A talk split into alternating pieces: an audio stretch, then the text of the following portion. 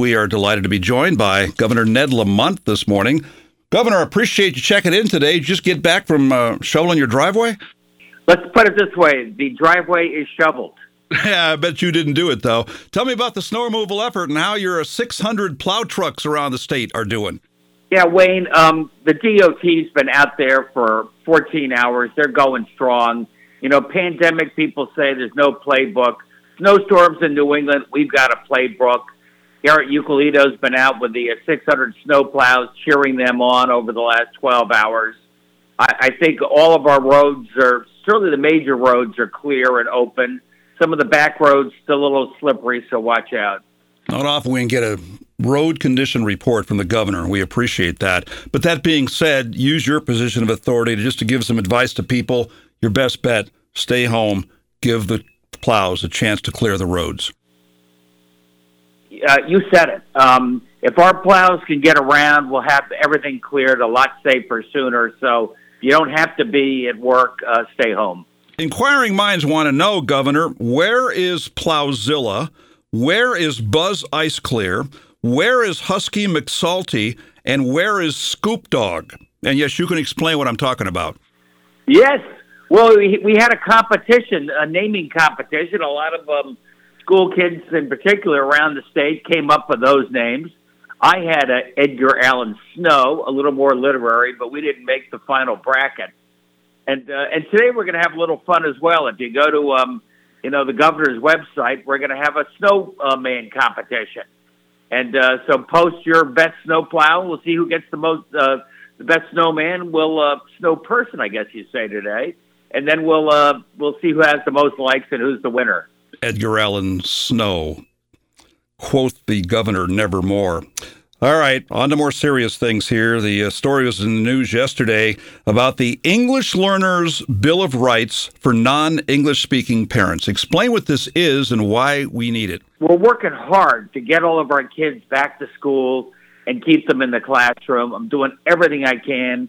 One thing, you know, we're knocking on doors. It's called the LEAP program, saying um, your classmates uh, miss you. Why aren't you back in the classroom? and been able to do more of this in Spanish uh, really make sure that population is front and center. And that's also in the classroom as well. Sometimes um, mom or dad just don't exactly know what their kids are learning, and uh, having a Spanish translator there on occasion makes it better for them. Yes, designed for non English speaking parents for interaction with school personnel.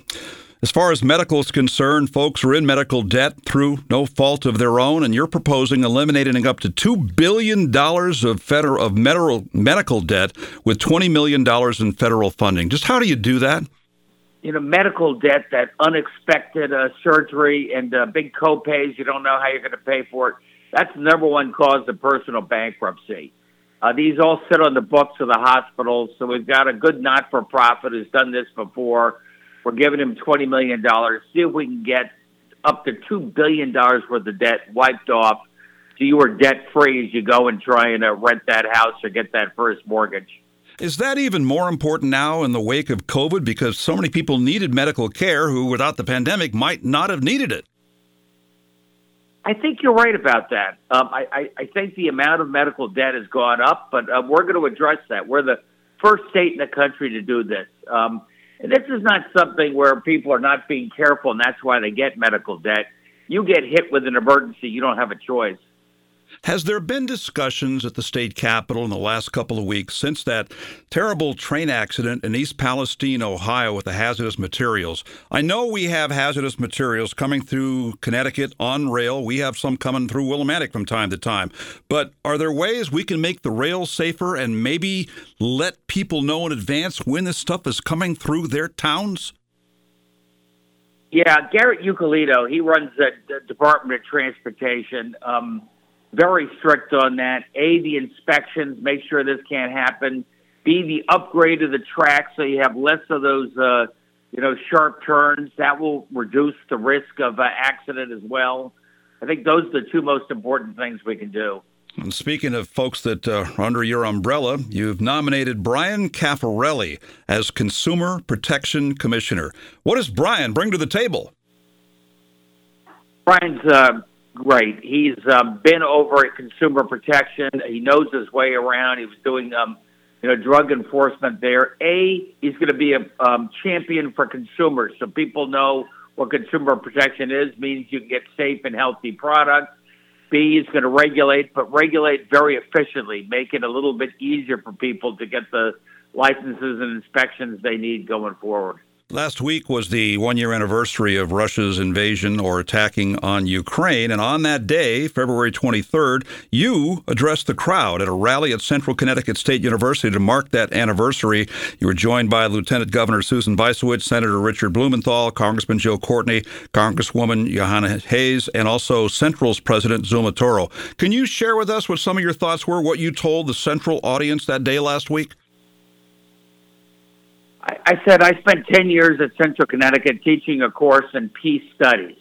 And uh, be it the war in Vietnam or the second invasion of Iraq, there are a lot of wars that I did not think were necessary.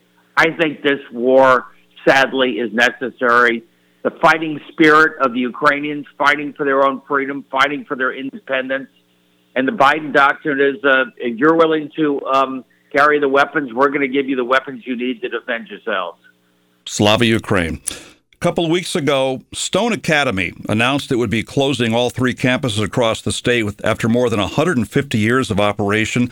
Attorney General William Tong said last week his office is starting a formal investigation into the nursing school under the Connecticut Unfair Trade Practices Act. That, of course, is for the legal beagles. But just from the governmental standpoint, are there things that the government can do, the Connecticut government, governor, legislature can do to help out those students who are in the middle of a school year and got the rug pulled out from under them. Yeah, you're absolutely right. I mean, uh, William Tong, our Attorney General, he is going to hold Stone Academy accountable. What we do on our side is what do we do with these uh, 850 young people who want to be nurses? We desperately need them. Timmy Larson, um, he ran our jobs fair uh, yesterday, today, and tomorrow getting these uh, young people set up with uh, other uh, nursing programs. I was on the phone with Pat Charmel from Griffin Hospital. He's ready to take hundreds of these students. So um, we're going to make sure they are placed and have an opportunity to be a nurse right here in Connecticut. This is a big deal. It affects more than 900 students and families. A subpoena has been issued. You announced Forge to establish operations in Connecticut offering free support to local startups. That's certainly important for economic development. What exactly is Forge and how does it work? So we have a lot of startups in this uh, in this state, which is good. More startups than ever before, and it you know, when it comes to social media and things, it's a little bit easier for maybe a small business in your uh, downtown community. It's a little bit easier. We give you the startup money and counseling you need. In manufacturing, it's a little tougher uh, because it sometimes requires uh, more skills and more capital. That's where Forge steps in. They provide a lot of support you need. So the next Eli Whitney or Igor Sikorsky can start it up right here in Connecticut. It begins providing its services free of charge to local startups. Is Forge an acronym for something, or why do they call it Forge? It is an acronym for something, and I have no idea what it's an acronym. All right, we'll research that one later on. I didn't mean to hang out to dry on that one. You also announced Connecticut's participation in the newly launched Reproductive Freedom Alliance. There's actually 20 states involved in this, 20 governors. What do you expect the outcome of that to be? Look, I, I think um, reproductive rights ought to be solved on a national level. I think it's a basic right. That said, in the meantime, what the states can do, rallying together, um, and that's what I've done. We've joined with the 19 other states. This is a place where you know your reproductive uh, rights and choices are going to be protected right in our states. You've also announced budget and policy proposals to include support to expand access to affordable and workforce housing. It's one thing to get a job, it's something else if you don't have a place to live. So, how would that work? Exactly. Um, a couple of things. We've uh, doubled the amount of money going into what I call workforce housing to make sure that um, you know Electric Boat and Pratt and uh, all the supply chain. Maybe we're training the people. Maybe their young people want to stay in Connecticut, but they won't stay unless they have a place that they can live. And these are a lot of you know one bedroom apartments in downtown areas. Just bring our cities back to life and make sure young people have a place they can live as well as work. Some people were upset by the budget's allocation to the University of Connecticut. There were protests in Hartford about that. Uh, it's a historic level of state funding for UConn in your budget proposal. What is your reaction to the protests they've had? What message do you want to send to those people? And uh, where do you see UConn's funding going from this point forward? A, I love the UConn students, and I love the fact they're fighting and believing in UConn every day, and uh, that's why they came down to the Capitol uh, you're right. We have more um, historic funding going to UConn because it's a key resource in terms of our economic future and opportunity for everybody. You maybe remember the last couple of years there was a lot of federal COVID money because we were doing testing and vaccinations. We don't need that um, any longer. In fact, the feds have cut it off. But our baseline funding continues to go up at UConn. You've also announced recipients of school mental health workers grants. 20 school districts across Connecticut got a total of $5 million in funding under a grant program. Two of those towns are in our listening area. Mansfield got $241,000. Hebron got $324,000. Why are certain towns singled out for a grant for school mental health workers? I think it's based upon need. And uh, but more importantly, uh, there is broad-based need. I I I was coming out of COVID. I thought we had to work on learning loss and get everybody back up to speed on their STEM skills. Then we realized a lot of these young people are really scarred by what happened over the last few years. So having a coach, having a counselor, having um, somebody they can talk to quietly and help them uh, stay in school, get back on their feet. That's what we're trying to do.